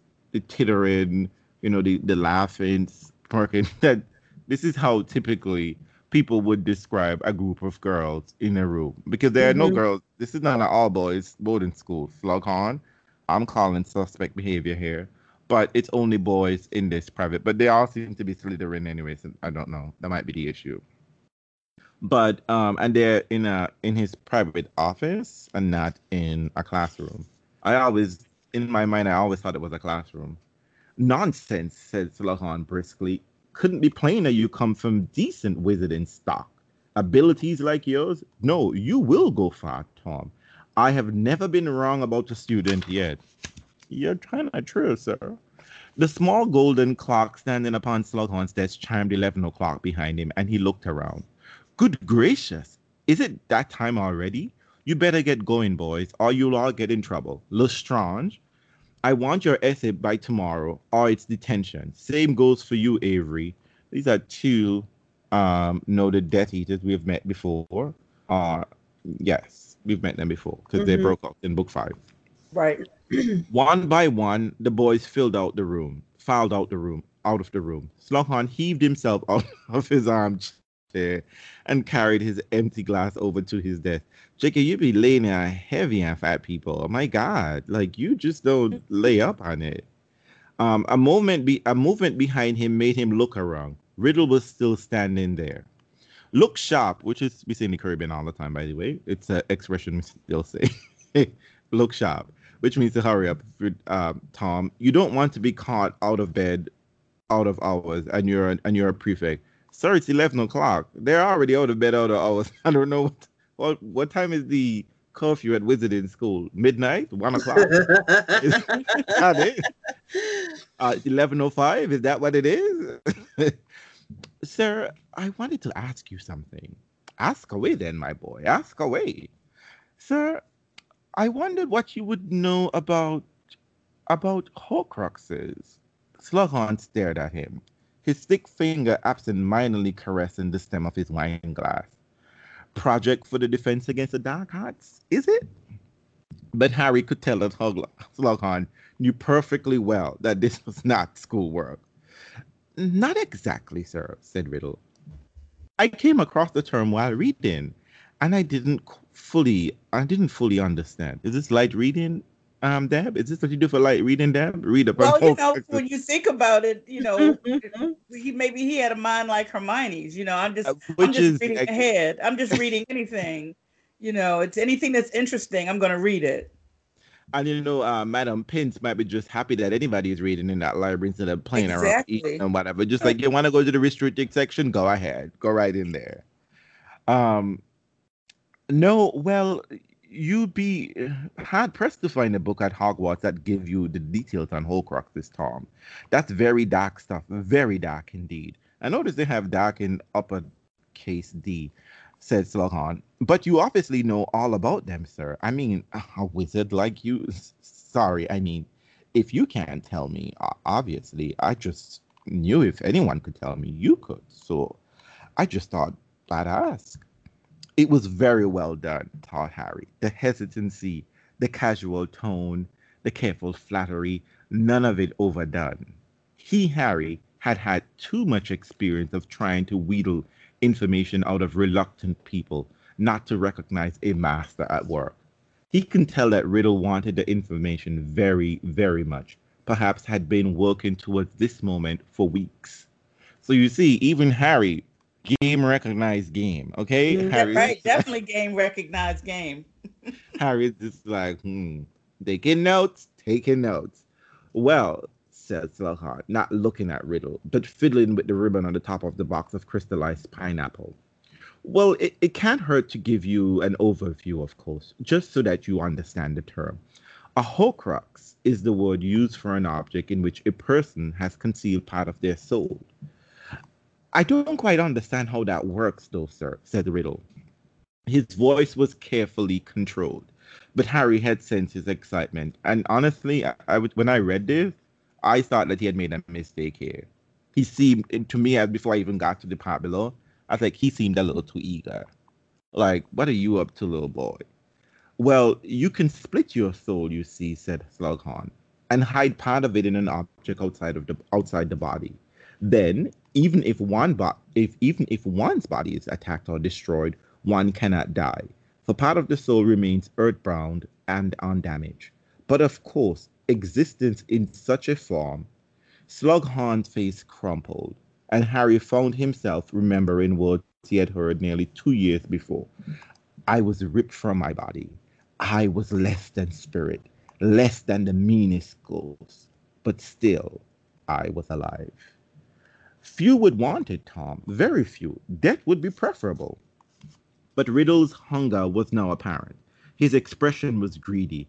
He could no longer hide his longing. And we saw this look in when he was 11. Mm-hmm. How do you split your soul? Well, said Slughorn uncomfortably. You must understand that the soul is supposed to remain intact and whole. Splitting it is an act of violation. It is against nature. But how do you do it? By an act of evil, the supreme act of evil, by committing murder. Ripping kills killing rips the soul apart. The wizard intent upon creating a Horcrux would use the damage to his advantage. He would encase the torn portion. Encase? But how? There is a spell. Do not ask me. I don't know, said Slughorn, shaking his head like an old elephant bothered by mosquitoes. I do I look as though I would I have tried it? Do I look like a killer? No, sir, of course not, said Riddle quickly. I'm sorry. I, I didn't mean to offend. Not at all, not at all, not offended, said Slughorn gruffly. It's natural to feel some curiosity about these things. Wizards of a certain caliber have always been drawn to that aspect of magic. Yes, sir, said Riddle. What I don't understand, though, just out of curiosity, I mean, would one Horcrux be much be much use? Can you only split your soul once? Would it wouldn't it be better? Make you stronger to have your soul in more pieces? I mean, for instance, isn't seven the most magic powerfully powerfully magical number? Wouldn't seven? Merlin's beard, Tom, yelled Slughorn, yelped Slughorn. Seven? Isn't it bad enough to think of killing one person? And in any case, bad enough to divide the soul, but to rip it into seven pieces. Slughorn looked deeply troubled now. He was gazing at Riddle as though he had never seen him plainly before, and Harry could tell that he was regretting entering into this conversation at all. Of course, he muttered. This is all hypothetical, what we're discussing, isn't it? All academic. Yes, of course. Yes, sir, of course. But on the same time, keep it quiet what I've told. That's to say what we've discussed. People wouldn't like to think we'd we've been chatting about Horcruxes. It's a banned subject at Hogwarts, you know. Dumbledore particularly fierce about it. I wouldn't say a word, said Riddle, and he left, but not before Harry had glimpsed his face which was full of that same wild happiness he had won when he had first found out he was a wizard. The sort of happiness that would not enhance his hand, that would not enhance his handsome features, but made them somewhat but made them somehow less human. Thank you, Harry. Yada yada. But um, the interesting part about this again is that here in the moment of Dumbledore, of Voldemort getting the thing that he wants, here is Dumbledore again evening name, Dumbledore is always juxtaposed to Voldemort in almost every. I think Debbie says all the time, Dumbledore lives rent free in in, in Tom Riddle's head. in his head, and here he is again, meeting him again, and Harry is drawing reference to the meetup. So Janina is reminding us that we are well into an hour and a half, and I would just say, you know, sorry, I didn't mean these readings are always spontaneous in our part, but we get into this discussion about the actual Horcrux um, between Harry and Dumbledore, and if you've never listened to this piece by Jim Dale, it is fascinating reading on his part. But I have to say that I was so excited about this. I don't know if it's because I'm a history buff, but I was like, wow, this is interesting because this is the first time we're getting any sort of concrete understanding about what happened at um in Godric Hollow. Mm-hmm. Uh, why it is that mm-hmm. Voldemort couldn't die. And why is it that you know that we've been hearing, you know, he's resurrected and you know he was blustering in the graveyard and we just assume whatever this man is talking about, he's just talking like villains usually do, right? They can kill their prey, but they're like, let me have a speech, let me grandstand. You know what I mean? And it's to their detriment. Uh, and we saw that, and, then we find out that we have actually seen a Horcrux before, in its actual form, and with the diary, and it goes back to what we were discussing book two, that you know that there are so many references. The whole book, the whole series is in book two, and here is a major element. You know, not, not only do we see a Horcrux in in real time, we see a Horcrux destroyed, being destroyed, and we see the weapon. Yes. A weapon to destroy. Weapons. Two weapons. Yes. Weapons to destroy said Horcrux, and um, um, I want to say three, but I mean, but the blood and the venom goes away. I mean, like, I mean, like this, the, the source of the venom is that way. But um, this was so um, a fascinating conversation. I, I was like, I was like one of the portraits, so involved as reading this. I was like, oh my god, okay, this is pretty interesting. This makes sense. So this is now setting up a new quest to the, in the defeat of the villain, right? Because these action books, these children fantasy always has an, an a quest element. And here is the quest perfectly laid out for Harry. There are things called Horcruxes. You have to find these things. We have to find these things, and we have to destroy these things. And these things, not only is it difficult to find them, it's difficult to destroy them. Well, to actually acquire them when we do find them, it's difficult to destroy them when we do get them. And we have to do all of this whilst remaining completely oblivious to Voldemort. I mean, and, and, the other thing is is that they're also dangerous because right. you can see what has happened when um, when when Dumbledore dealt with the the ring, um, Marvolo's ring, and a terrible curse. Um, you know, that was on it. So not only do we know that there we've got to find them and we've got to destroy them, but that they're going to be very, very tough to destroy because they can they can still do damage, even though they're considered inanimate objects. So I was but it's not even so much so that the conversation it's a thing that happened after they talk about the Horcrux, about Voldemort trying to explain to Harry why it is that it's him. You why it is that he's yeah, why he's having this, this conversation, why he's having all these lessons. It's because of, there is a connection here. And Harry, not to deal with subtleties, he doesn't deal with these kind of subtlety, right? He deal with the subtlety of extracting information, not with receiving information. But Dumbledore is trying to tell him something here, right? That he says you are like him, but you're not seduced by the evil. So there is something remarkable about you. Well, he doesn't say that in so many words, but he's trying to tell Harry. In fact, actually, he is telling him because he said, You're extraordinary your ability to love. But Harry sees this as being, oh my God. He's yeah, like, I can't do that. By this. Yeah, just right. like uh, Harry's like, you know, I need something to work with. This exactly. This ain't it. This is this not enough. What I, ministry, what I signed the Ministry of Magic between you two, it, I need that. That's what right, I right. He doesn't understand doesn't understand it yet. He he really doesn't understand that that really is what saves him and we know that that it really will save him. But right now, he's like, "Hey, I need I need one of these swords, or I need something." Mm-hmm. Because right. uh, this is not going to cut it against this kind of power. But it, it is so um, it is so fascinating that we all expected that Dumbledore would be giving Harry like magical information, like the spell, you know, combat training, I guess, perhaps. Mm-hmm. But he was just giving Harry uh, information. And well, he, some... he knows that, you know, like if without this information, basically, Harry is no match for Voldemort. And he shouldn't be. He's a kid.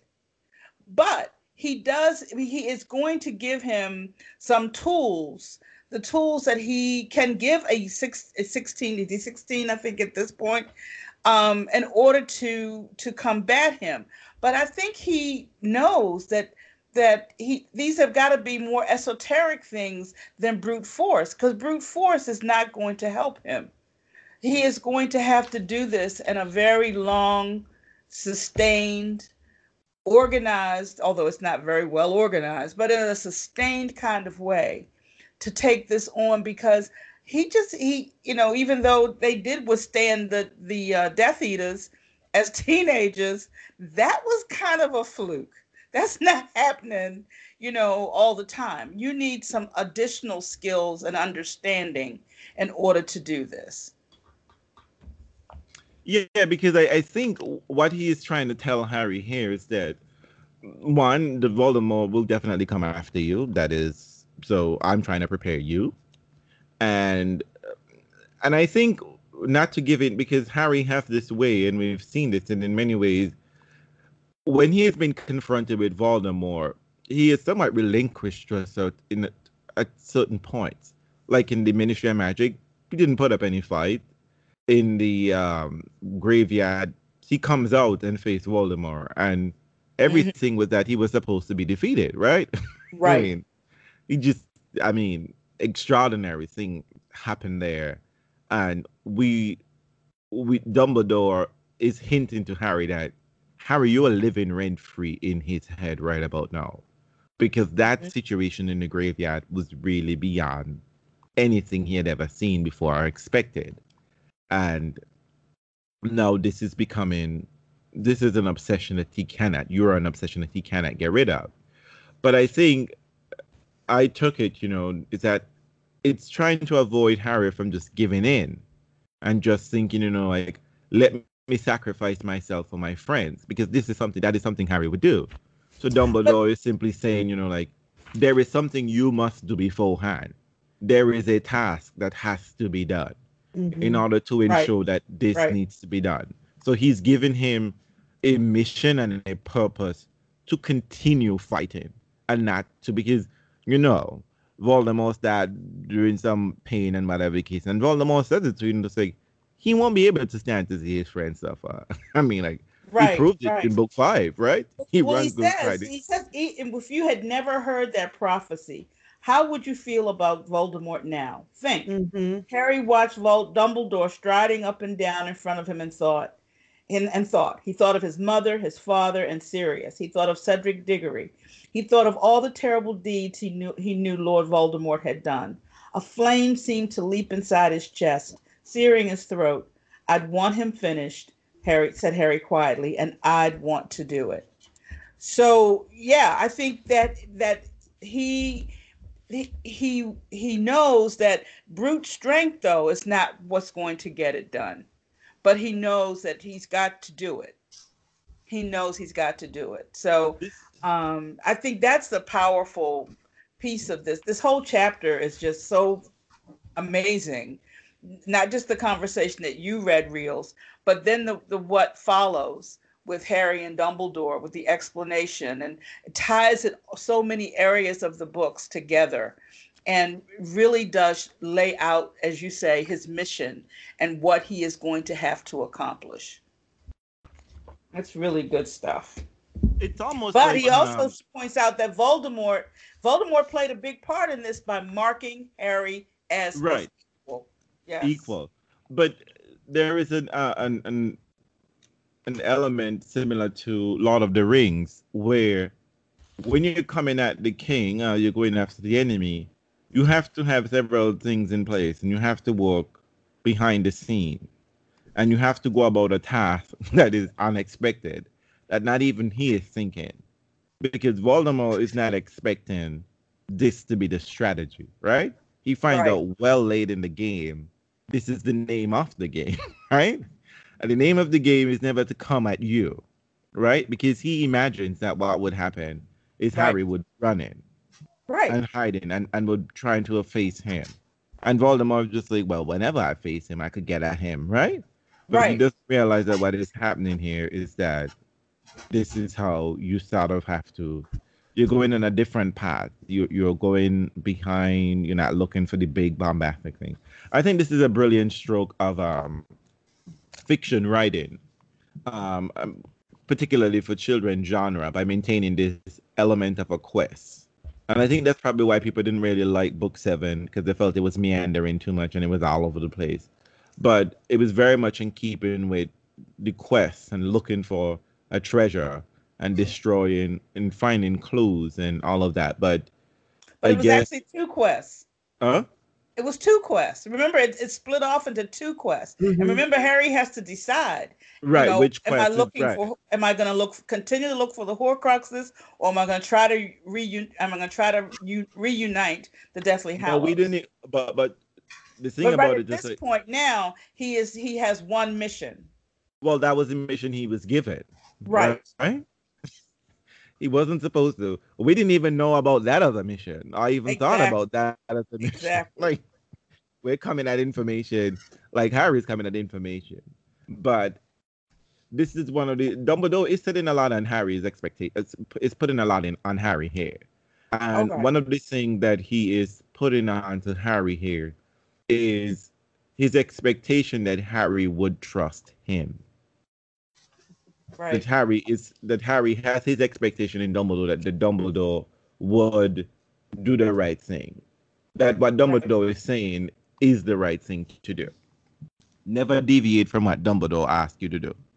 So this is all really fascinating. And then so I think Janina, if there's anything else you want us to discuss in this scene, I mean, I don't want to read more because you know you're gonna tell us we're gonna spend too much time, but I think No, but- next week we can wrap up if I'm not mistaken. Yes, I think so. I think one one thing that you just said that just is going to be in play so so much through the remainder of this is you know Dumbledore assuming that Harry would trust him. It it really is interesting that it comes into question so much, but the adults don't question it. And I'm not sure up well up and up until this point, right? Everybody trusts Dumbledore's judgment. Um everybody takes his word as golden.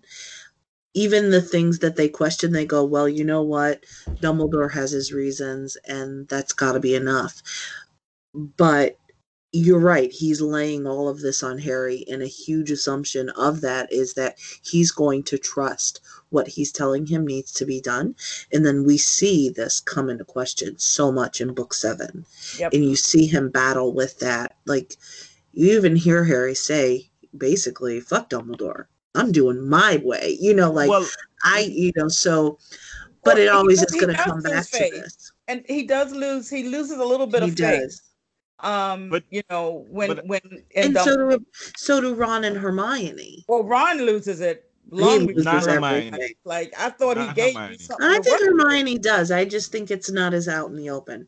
I really Yeah. think she does. Well, she I just think she- wonder, she just wonders. Well, did that, why would he send us out here without anything and without Right. the right information? She's more confounded and confused by it. Ron is convinced. He, I thought you had something, Yeah. and we're just out here vulnerable like this. yeah. And um, so he's well, well really here is the. it. I think this is the part that I was. Um, I think we should clarify about this level of trust that Dumbledore is expecting from Harry. It's trust when he's not around, because everyone, all of the other adults who have been trusting Dumbledore, they trust Dumbledore for a slightly different reason. They trust Dumbledore because they know Dumbledore's power level, they know Dumbledore's capability, they have seen it to a certain extent. They're trusting that they can hide behind Dumbledore. That Dumbledore can play interference for anything. If Voldemort is coming at me, Dumbledore got me, right? Yeah, on that, Magic. On that level, for sure. right? but so I we have to- many- I'm thinking about Snape, and everyone questions that on some level because everyone knows that he was a Death Eater at one point. But over and over again, we hear Dumbledore has his reasons, and if and that's good enough for me. right. Even though I question it, ultimately, I'm going to trust his judgment.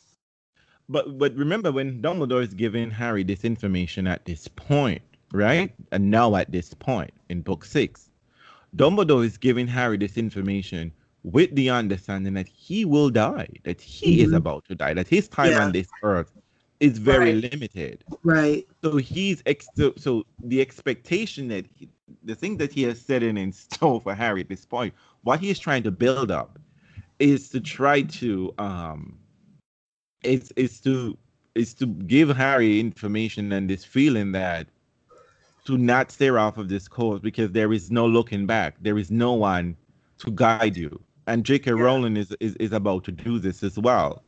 Because book seven, she cuts them off from the rest of the world, basically. Mhm. They are literally cut off.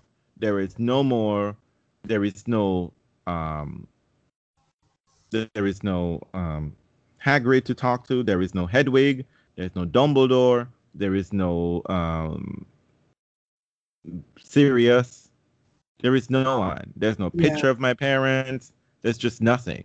Harry, th- this path that Dumbledore is sending Harry on with this information is a lonely one. And another thing, he cannot share this information with anyone.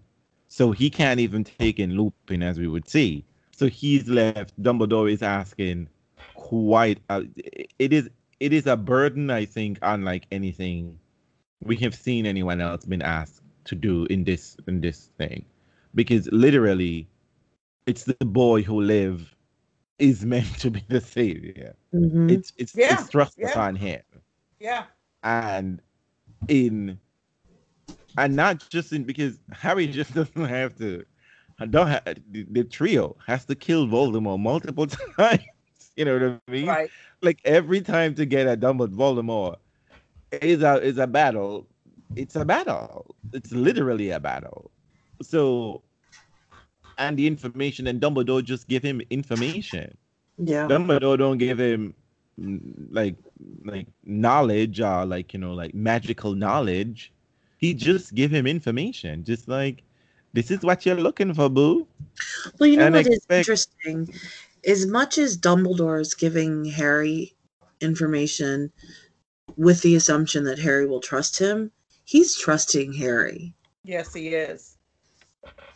And Oh. he even and we haven't gotten there yet. Um it'll be a part of, you know, podcast number 457 of the Half Blood Prince. But I one of the the the best moments for me I is when gonna say. Dumbledore says, I'm not scared, Harry. I'm with you. I am with you. Oh my god, I That goes melted through me every every single time. I can that it, I can hear it, and it, it that line just just knocks me cold. When and it's almost like that's the real torch passing. Yeah, for sure. Says But- I'm not afraid because I am with you. But for, for me, I always because it's this information when they have this conversation here that I took to be why Dumbledore is specifically giving this information to Harry. Because of the connection. Because as Dumbledore says, there is no one else in this world right about now who hates this man as much as you do. Because just the way in which this man has set up, right?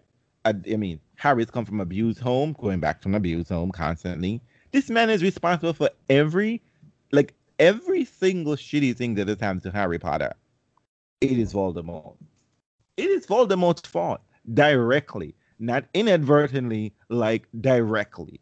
Seeing murder, seeing friends being killed recently, his friends, his godfather, his parents, his school friends, his mentor. It's Voldemort. And I think with that in mind, I think to me, that's how I know, you know, Harry can't hold too much information in his head at one time. So Harry, even as at 11, Harry was get gun ho to be like, Voldemort can't get the Sorcerer's Stone. He will not get the Sorcerer's Stone. And I think that's why Voldemort Dumbledore said, you know, like I should have told you then, because you wanted to know inf- answer right then and there. But I've been avoiding it. I kept avoiding, avoiding, avoiding it. But I see that emotional moment with with with um Dumbledore, Dumbledore, and and you know, let us not overlook the fact that Dumbledore himself is carrying a huge burden because he's surrounded by idiots. The magical world is a bunch of idiots, and he alone, only he and he alone, um, is capable and able to do the thing that needs to be done to get rid of Voldemort. Like the others cannot be trusted; they're a bunch of idiots. So Dumbledore is the burden is on Dumbledore, and Dumbledore is trying to half this burden for Harry. But unfortunately, even half of this burden is a very heavy burden for Mhm. any child. Yeah. So, Well, we- next time we'll talk about that trip to the cave and all Yes. of that Oh no, we, we, we will not. We will not overlook attempted murder in the school again. We will No, not overlook absolutely We that. not. one more one more attempted murder. It's gonna Uh, be great. Oh my gosh. Yeah. So, I uh, love you this. know what I'm excited. So fans who have been listening to us, guess what? Janina and Deb have started to read, reread, um, the Deathly Hallows, Well, I finished. and, and well, I know Janina is finished and she will begin begin again. And guess what? So we won't be on this book for too long because Janina just realized she has forgotten so much about what's going on in book seven. So I know that she's eager. I am eager, but I do love this book most. So I'm fine to do 5,472 podcasts on Deathly Hallow. Because this is by far my favorite book. But it has been, I, you know, honestly, so we've done, this is podcast, this is five, right? That we've Yeah, done on this so. book. so we're gonna do I- something only appropriate. Well, you know what? I have listened to this book start to finish probably four or five times since we've been talking about this podcast. And then I have gone back and listened to sections, and I have had the book out and I have post it notes in it with tags. Like, I have loved this so much. But when I finished it the last time, even though I knew that there was going to be at least two more podcasts on this book, I said, I cannot do it again. And I wanted to. I truly wanted to. It wasn't like I'm sick of it. I was just like, let yourself move on. It's okay. That's right.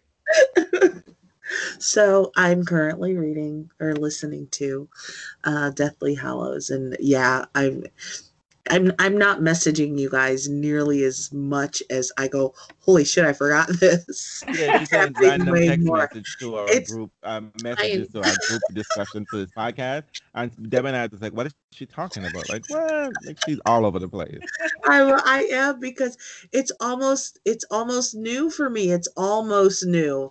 I am I have forgotten so much and because and well, you know, I said at the beginning that I read all of the books in order of the series every time a new book or a new movie came out.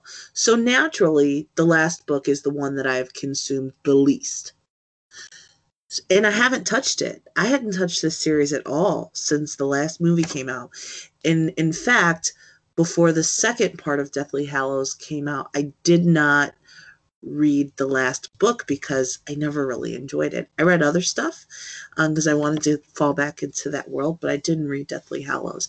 So I'm pretty sure that I've only ever read it twice. And um, the first one is you know, that that first read when it first came out was Mhm. the rush read of I just want to know how it ends. And um, the second one, I was a little bit more careful, but that was a long time ago. So this is almost brand new for me. Almost. Well, I'm I'm I'm happy. I'm excited to hear. So guess what? You know what that means, Janina? You're gonna do the outline. Whatever. oh, okay. mhm. Let, let me let me know how that works out for you. this is so uh, this is so interesting because I am I am always when we discuss this what I am I love hearing is when we talk about what something meant to us um with um in a particular scene and you just mentioned something a while ago and I was trying to think if I did think of it that way but for this series of the podcast I I read up to the cave I was like when we get to the cave scene, I would then go into that because I don't want that to be hovering in my head Right. so much Right. um as we because all of the ju- juicy tidbits that I know we're gonna go on about is what we've already discussed. You know, the lessons, you know, about magical theory, what's happening in the school, Slughorn, all those things. And I wanted the cave seemed to be a whole different book on itself in It many could be, ways. right? It could Yeah. be. Just- I mean, it- does, and especially what happens and then the aftermath. So it really does kind of Right. lead. It's like the it's the denouement, and it's the beginning of the end um, when when they when they go to the cave.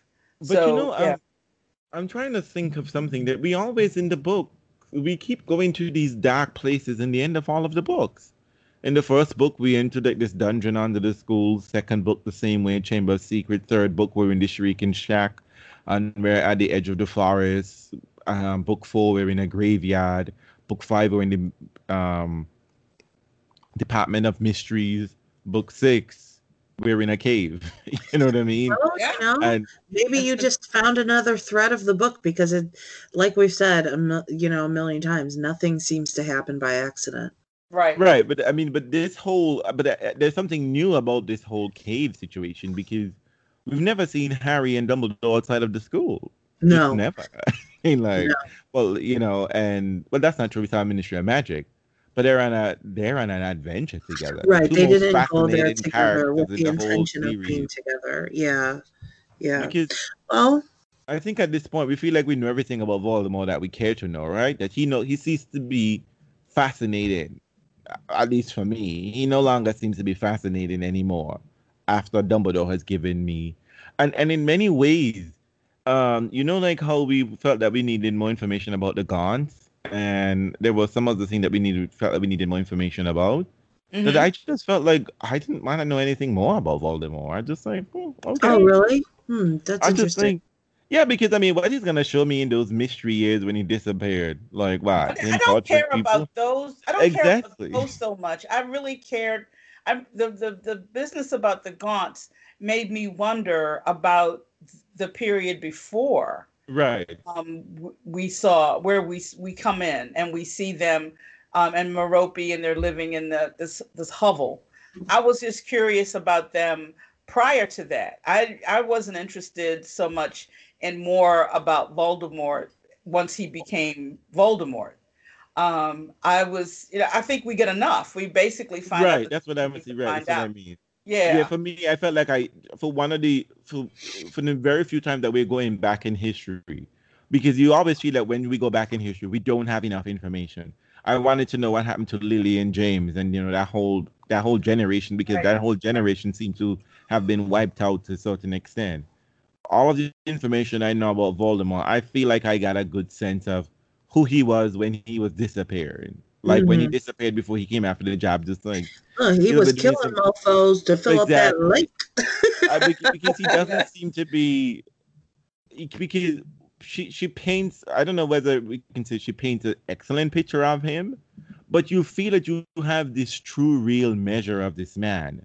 Because it's just like oh i know you. You're you're a, you're like a serial killer who tries to pretend that he's really interesting but boo you're just a killer. That's it. There's nothing special and extraordinary about you. You know what i mean? Like he believes in this grandeur and then now that we have this information it's just like boo. I've seen your grandfather. Mm, i've seen your people. You are nothing. You know what i mean? Like and just that whole for me at least i don't know whether it's, it's an info i i got as we are doing this now that you know how we've sort of delved in like so closer but i'm just like hmm, okay but, but i know in american um psychology uh, actually in criminology people are always fascinated by killers. They get so wrapped up in serial killers. I'm just like, nope, not interested. You know, I mean, once you have this information, that's it. They're killers. Get them out of here. But this has been so lovely, ladies. I am so happy every week when we do this discussion. Just like glad we do this. I can't wait for us to tear into somebody know, else's right? book. I mean, God forbid anybody else's book we pick up. Watch out, world. Watch out! I mean, Exactly. like this triple literary credit, triple this trio of literary critics. That's right. We are Rivera in it. Trio. We're in it very much so for for, for it. So, Janina, I'll let you wrap up. Well, we're not wrapping up the book, but one more episode for this book. One more, aka five episodes left. No, no, we're. I'm kidding. We we should be able to wrap it up.